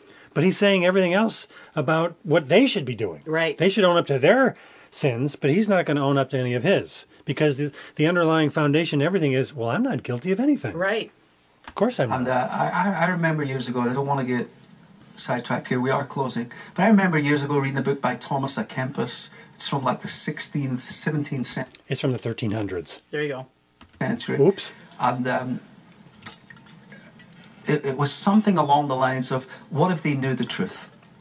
He was lamenting to God all the things that people in his day, he was a monk, and he was saying, God, they're saying this and this and this. And God says, what if they knew the truth? God is doing the stuff that's happening with birds. It's, it's Oh, remarkable. it's crazy. It's so Uh, good. Some people are saying some things. And it's what people do. Hmm. People talk. They're supposed to talk about you. Mm. Isn't that a Bonnie Raitt song? Mm. Let's give them something to So talk about. No, I don't think that's it. They're supposed to talk about you. You are the light of the world. So they're supposed to. And I know there's a lot of things that I hear. Uh, I don't engage, but I hear there's a lot online and all of that kind. I don't engage, but I hear there's a lot of lying. Or a lot online. Is that what he said? I can't tell. Is I can't tell. He's he's really thick with we should have we should have Joe on the phone to interpret for us. Yeah. So they're supposed to. I know there's a lot of things that I hear. Uh, I don't engage, but I hear there's a lot online and all of that kind of stuff. Online. Uh, and I, I just want to say to you is, uh, So he doesn't engage, but he knows there's a lot of stuff online. So what he's wanting this group to believe is that He stays away from gossip. he, he didn't listen to any of those videos. No. No, he just knows they're there. Yeah. But he wouldn't actually listen to them. Even though his whole series and his booklet is all about offense and how to combat that. First step is don't listen to any accusations made against you. Even though you from, do, but don't say you- you're from people it. who are, you know, an integral part of your yeah, church. the innermost Yeah. integral part. as beautifully personally, uh, my lovely wife Kathryn would uh, echo this and say it much better. Um, we're not offended.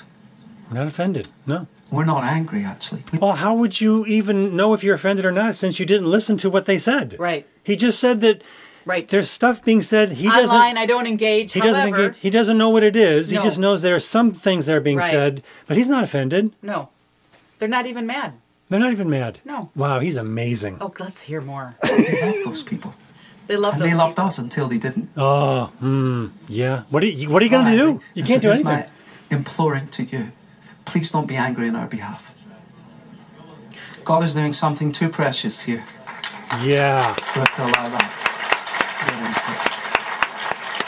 If we could, and we can't because our services are always streamed, we'd tell you how God has been gracious to us every single day for a year and a half, how He speaks in His Word.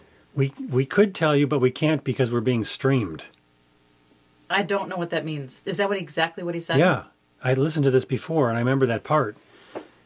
It's like he's he's saying there's all this stuff happening that's amazing, but we can't say it because we're being streamed. I- I'm trying to Must be think. something illegal. We are selling so many drugs. yeah, I tell you, we're Word, accepting so many. strengthens our heart. bribes. This has been the greatest gift that anyone has ever given to us. And uh, I don't want to say that too loudly because if they knew that, they'd take it back. But this is the Bible is true. You're blessed. You're blessed when people insult you. It's actually true. And I always believed it was true, but I had no opportunity to prove its truth. What is he talking about? I Just gotta- like, just like, Forgive what- me, I'm starting to. like the one guy said, he says doesn't really. He's Just ambiguous. He doesn't. He's really, ambiguous, yeah. Yeah. allow that.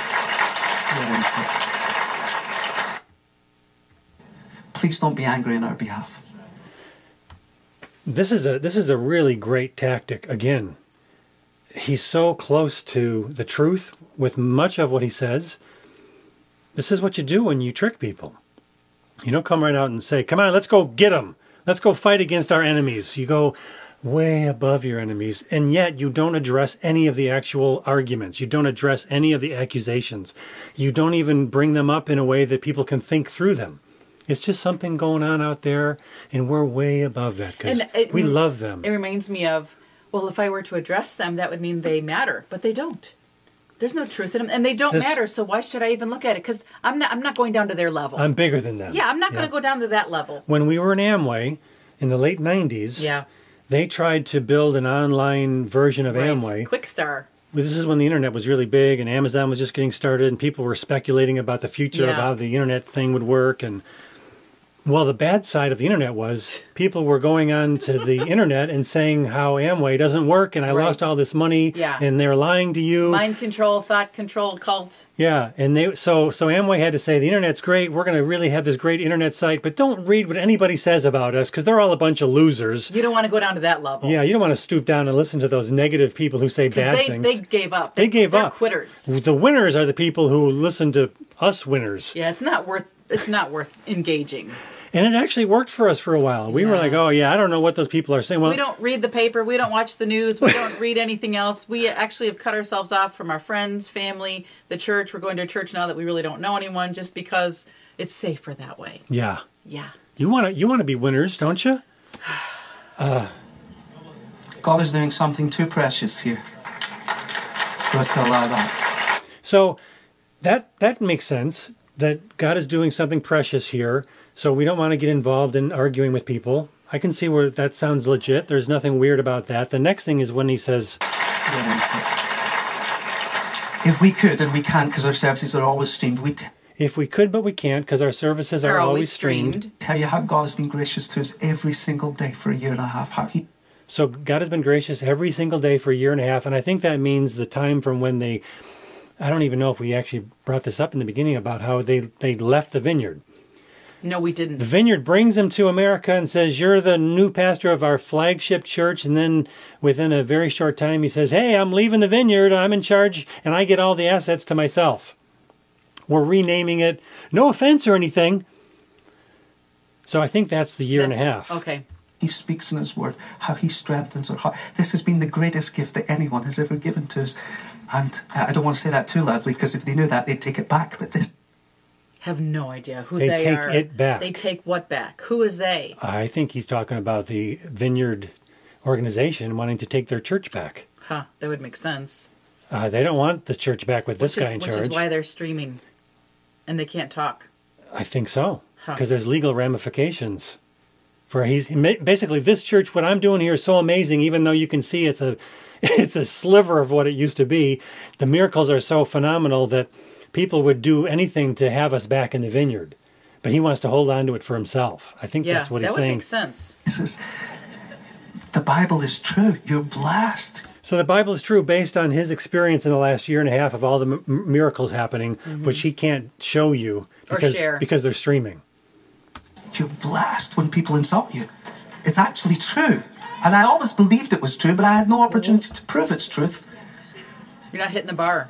What about when people say things about you that are true and they're really bad? Yeah, Well, I guess that's right. It doesn't exist for him because he doesn't do any of those things. No. Yeah. but he's Except- a sinner saved by grace. He says that at the very end. Yeah. Which is, it's like, well, that's good, but you're not owning up to specific Yes. charges that have been publicly said against you. And the reason these people are saying them publicly is because they couldn't say anything privately because you kick people out before they have a chance to say anything privately. Hello, I think we're done here. we're done here. I think we're done. Yes, we are. Whew. So we were all over the place today. We didn't start from the beginning to the end. I just want to say I only had a small piece of my Oh. chocolate bar. I had about that much of mine, and I started on it yesterday when we were listening to it or whenever it was. You know what? She just, Joe just wrote me something. Oh, she says apologies for rambling. I didn't get ar- I didn't get around to relating the whole topic of offense to the situation regarding people speaking out about the manipulative leadership stuff, which is what I I think I just kind of summarized. You did. Hope the conversation was useful in the context of the program. If you need to massively edit it, I won't take offense. Thanks, Joe.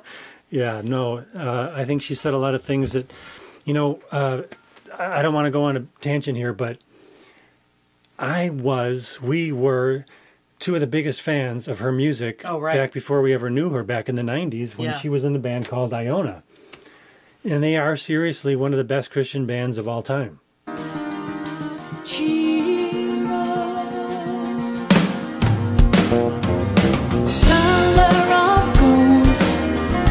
And I know this because I was really, really into that stuff.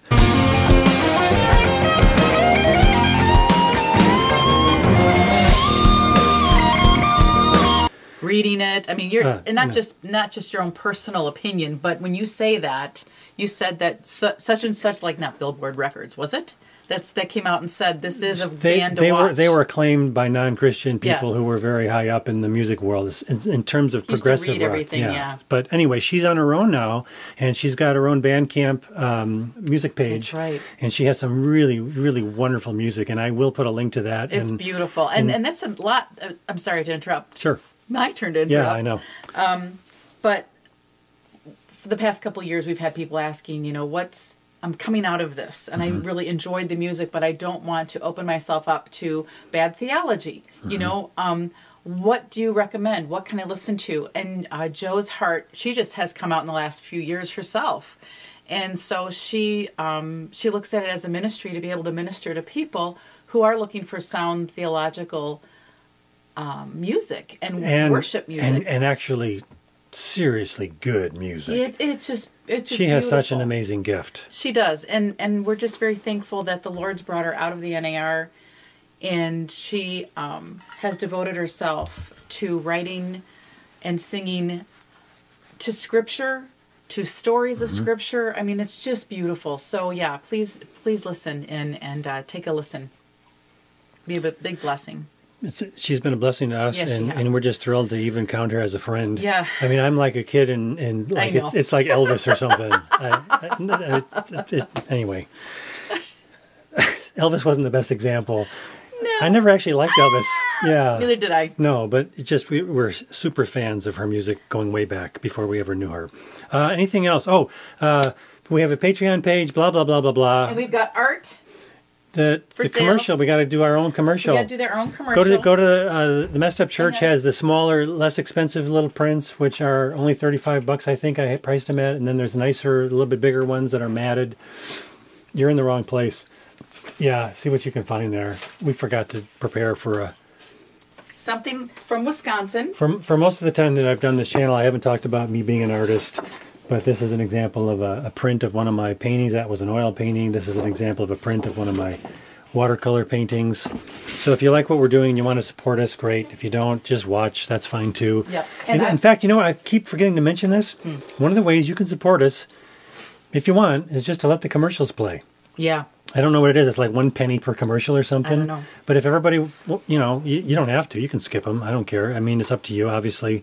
But we get money for these commercials, and we don't, unfortunately, have the ability to control the content of those No, commercials. And if you ever see a commercial for like Bill Johnson or Yeah. something, don't don't skip that one, because if you play it. We get money from Bethel or whoever it is. Oh, They're- that's funny. Yeah, it's really funny. But people have told us. I guess some of these big churches they actually advertise. Okay. We and and you've you have been asked to do commercials on our show. Yeah, And then we would get paid. You yeah, know. and we're not comfortable not. doing that. And I do also want to say that this Tuesday I'm getting my hand operated on. I thought it was Thursday- Wednesday. It's Wednesday. Wednesday. Yeah. I want to get it over with. It's already Tuesday, and it's a much needed um, surgery. So uh, it'll give me the use of my right hand much better and um, take the pain away.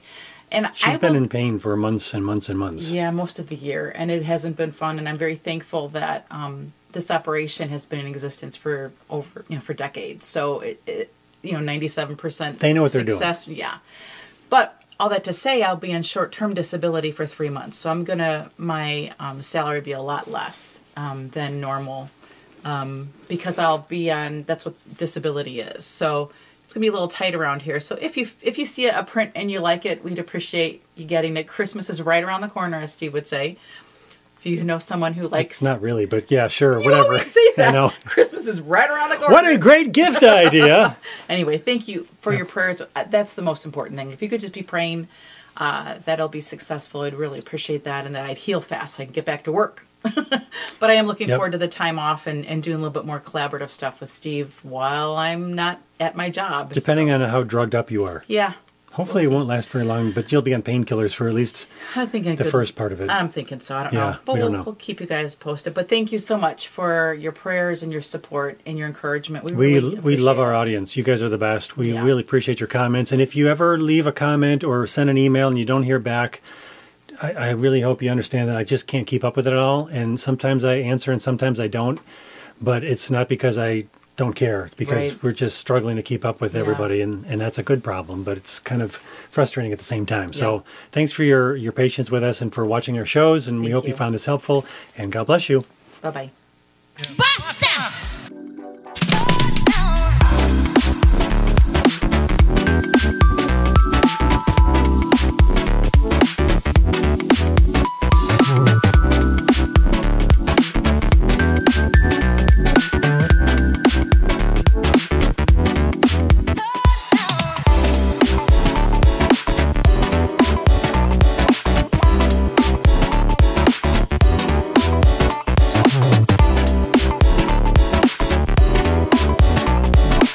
And I looked around me. He goes, "See all that around you?" He said, "That's the Holy Spirit." And the and the and the and the and the and the and the the Hey!